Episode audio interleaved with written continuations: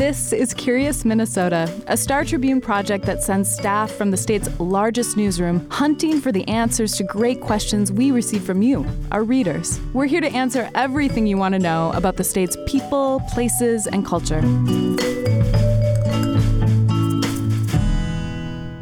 Welcome to Curious Minnesota. I'm your host, Eric Roper. We often talk about pretty old history on this show, but today's topic may be familiar to some listeners out there. We're covering one of the most scandalous elections in recent Minnesota history, the gubernatorial race of 1990. That year, Republican Arne Carlson unseated Democrat Rudy Perpich, the state's longest serving governor, after being added to the ballot at the last minute. What made things so unusual was that Carlson hadn't won the primary. He only earned a spot on the ballot ballot after the Republican endorsed candidate, John Grunseth, ended his campaign just nine days before Election Day amid scandalous allegations. It was such a momentous political event that at least one of the people involved is still pondering it. Bill Hanley was an executive at Twin Cities Public Television, which aired the only debate of the general election 11 days before Election Day. It remains the highest rated, locally produced show in TPT history. Hanley oversaw the debate and wondered whether their decision to allow Carlson to participate may have been decisive in Carlson's victory. He submitted this question to Curious Minnesota, which is why we're talking about it today.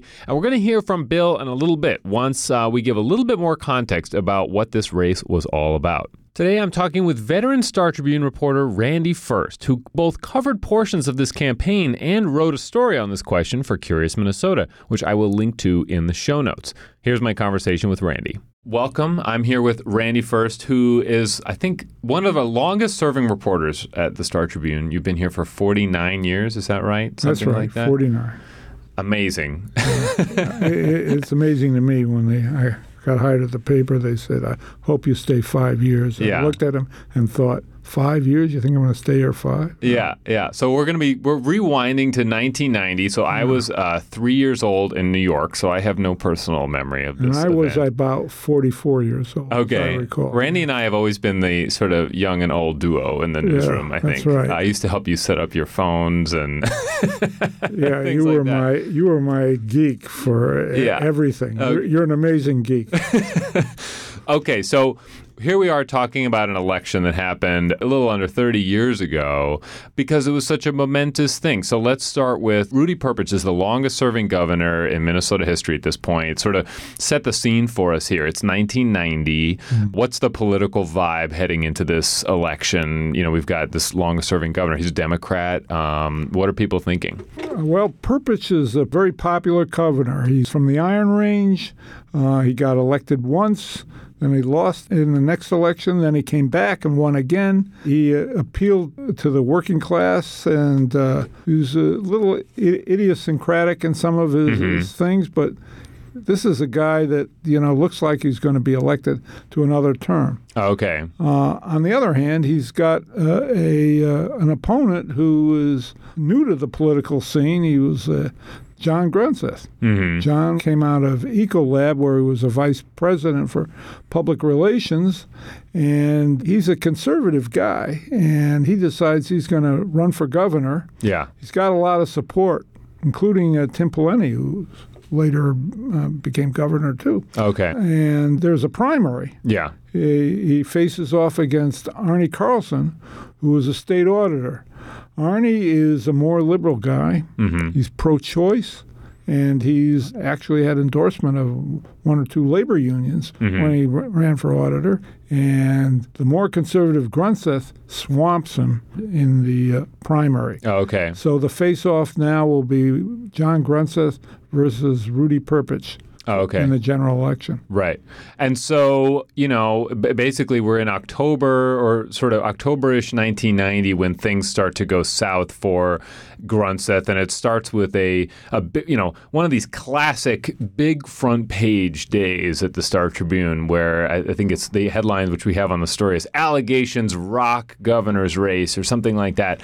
So what are these allegations? Because we have to go back to Hastings in 1981 uh, as part of this story. Eight column headline on the front page. Mm-hmm. Yeah, you go to Hastings. Two w- women in their early 20s came to the newspaper and spoke with a reporter named Alan Short, mm-hmm. Claiming that nine years before, when they were teenagers, 13 years old or so, they participated in a pool party at John Grunseth's house uh, on a Saturday night in uh, Hastings. Okay. And that uh, they said, as it got later, Grunseth suggested that everybody take off their clothes and do a nude swim. Okay. And Grunseth disrobed, and others disrobed, and these two 13 year olds, they did not Okay. disrobe. They were swimming in the pool. It's around midnight.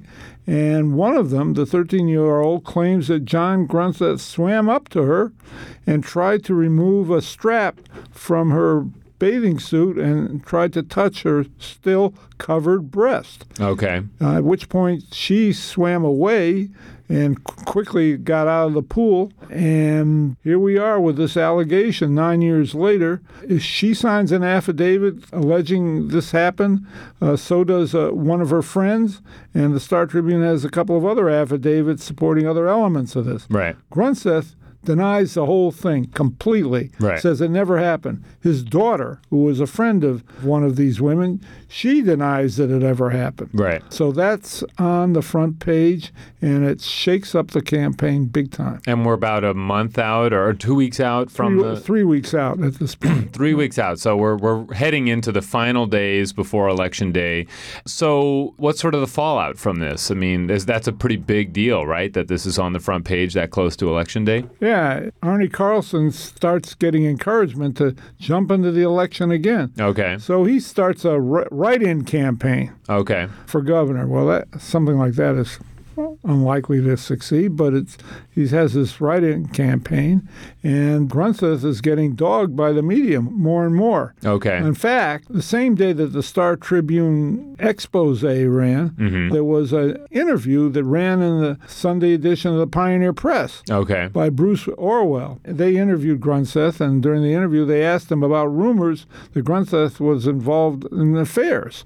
And Grunseth readily admitted that he was involved in a- affairs, but said, This is the kind of thing I think that a warm blooded American did, and this was before he was married. Right. Said he was a warm-blooded American male. or Yeah, something yeah. like that. Which uh, is not a line that really helped him, I think, with women in Minnesota. In fact, uh, his campaign manager later wrote in a book that that may have hurt him more than the Star Tribune expose.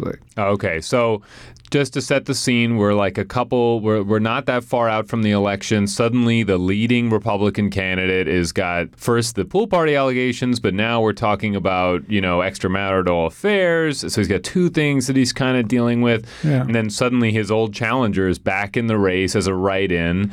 And that's where the debate comes in, right? Right. So they have a debate. It's about 11 days before the election. And in this debate, you have Grunseth, Perpich, and Carlson. Well, how did Carlson get in? Channel 2 had a rule.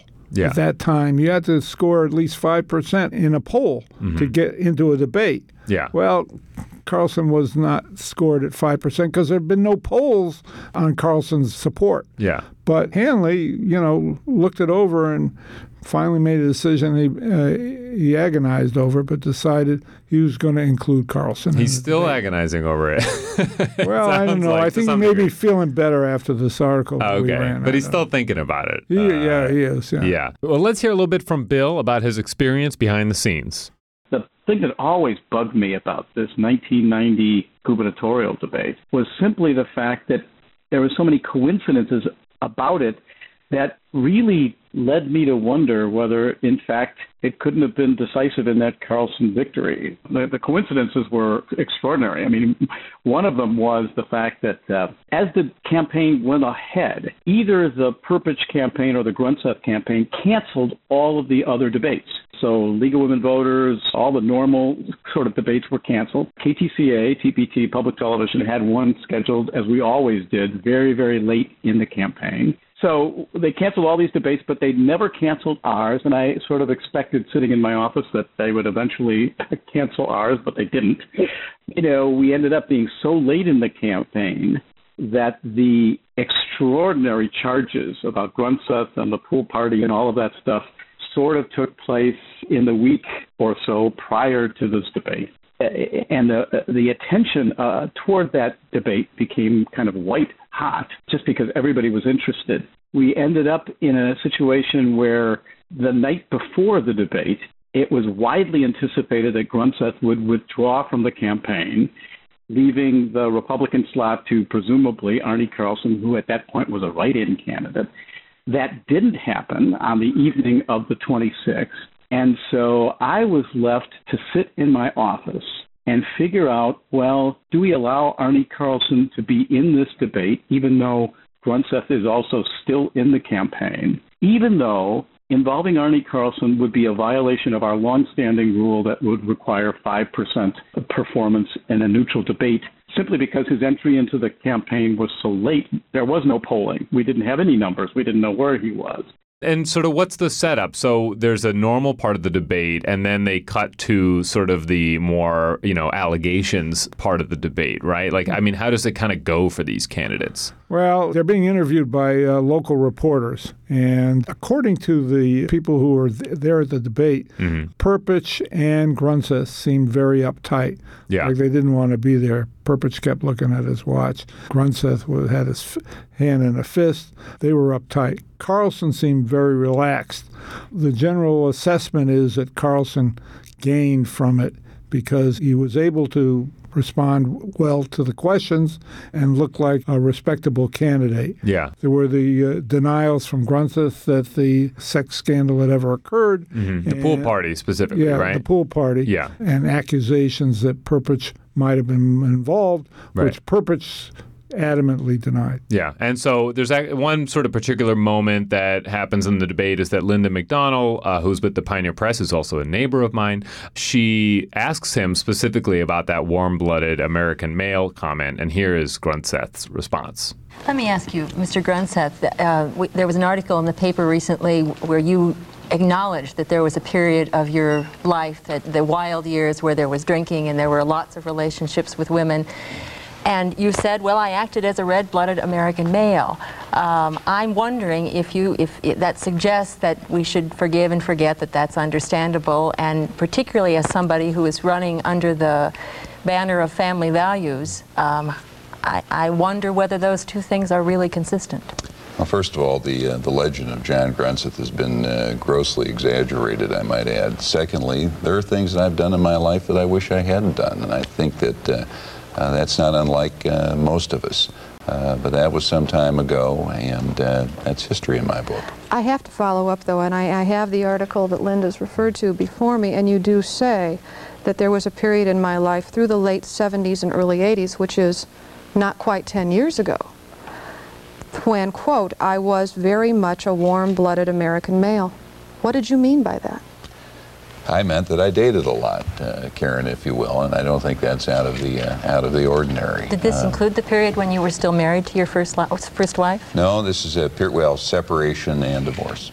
So the, the debate happens, but this isn't the end of the allegations, right? There's more. There's more more shoes to drop. There are more shoes to drop. Yeah, seeing these reports, a woman comes forward who claimed that she had had an extramarital affair with Grunseth throughout the 1980s, throughout his first marriage, throughout his second marriage, and only the year before had gone to bed with him in a, a hotel room in Washington, D.C. Okay. And uh, reporter Paul McEnroe had dug up a receipt from the hotel showing that Grunseth had stayed the night, and another woman who was at the dinner beforehand with Grunseth said they had gone off to the hotel room together. Okay. And so before we say what happens next, you at this point are basically on Grunseth watch, right? Because there's all these people are thinking Grunseth might drop out at any moment. Let's this is a little bit before this story comes out, right? But what what are you doing during this period? Well, during that period, I'm following Grunseth wherever he goes.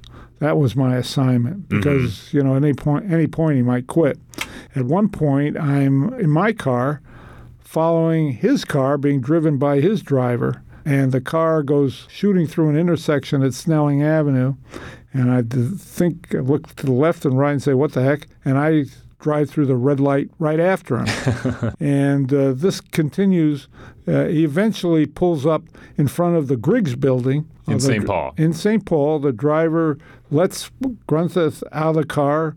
Uh, I quickly park and run after Grunseth into the Griggs building and chase him. And Grunseth runs out the other side of the building. and the driver is there sitting with his car, and Grunseth jumps into that car and takes off. So they pulled a fast one on you. They sure did. uh, I then figured out where he was probably headed, Mm-hmm. uh, which was another hotel where they had their operations.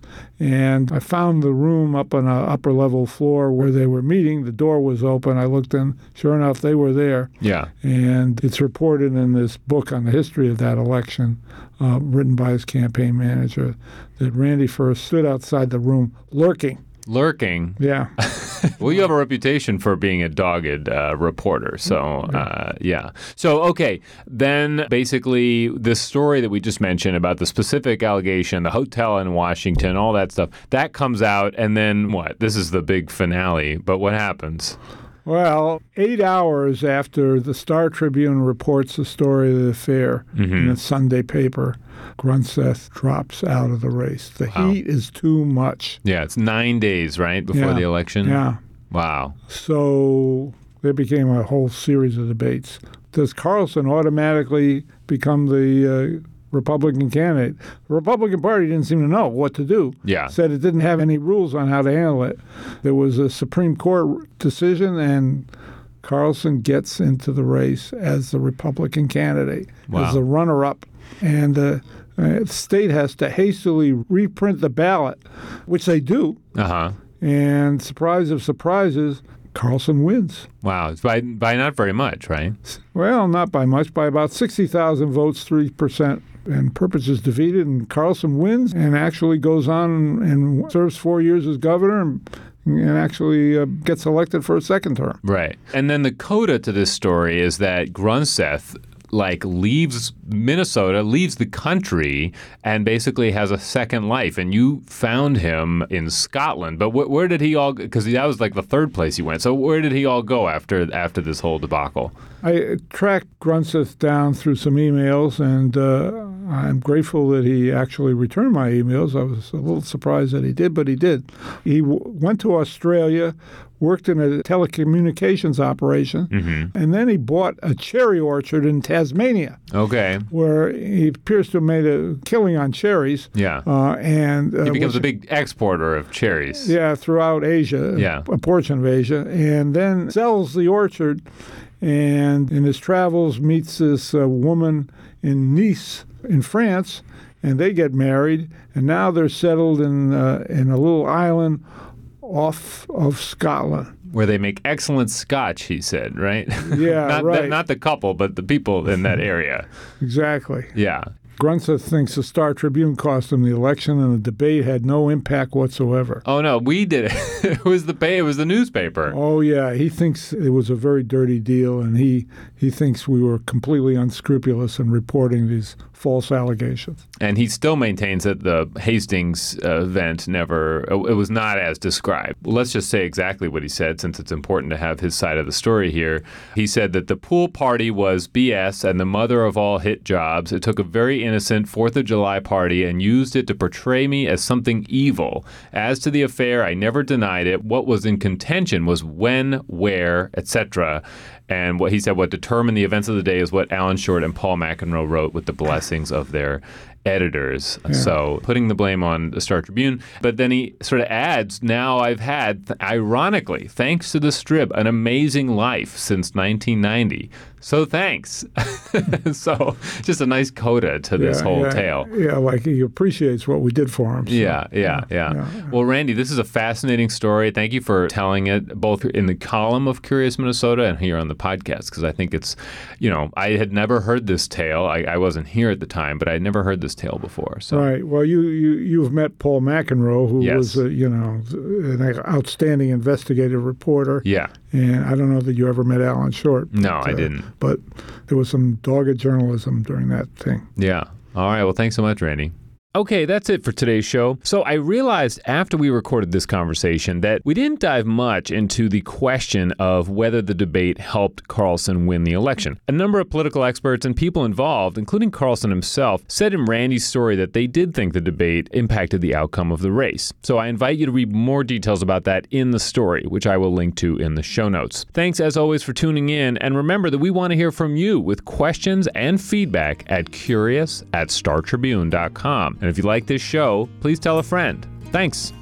Thanks for listening to Curious Minnesota. We want to hear from you. Ask questions and read more stories online at startribune.com backslash curious. Our show is recorded at the Star Tribune's headquarters in beautiful downtown Minneapolis, and our music is produced by Matt Gilmer. If you like the show, please rate us on iTunes or leave a review. And until next time, stay curious.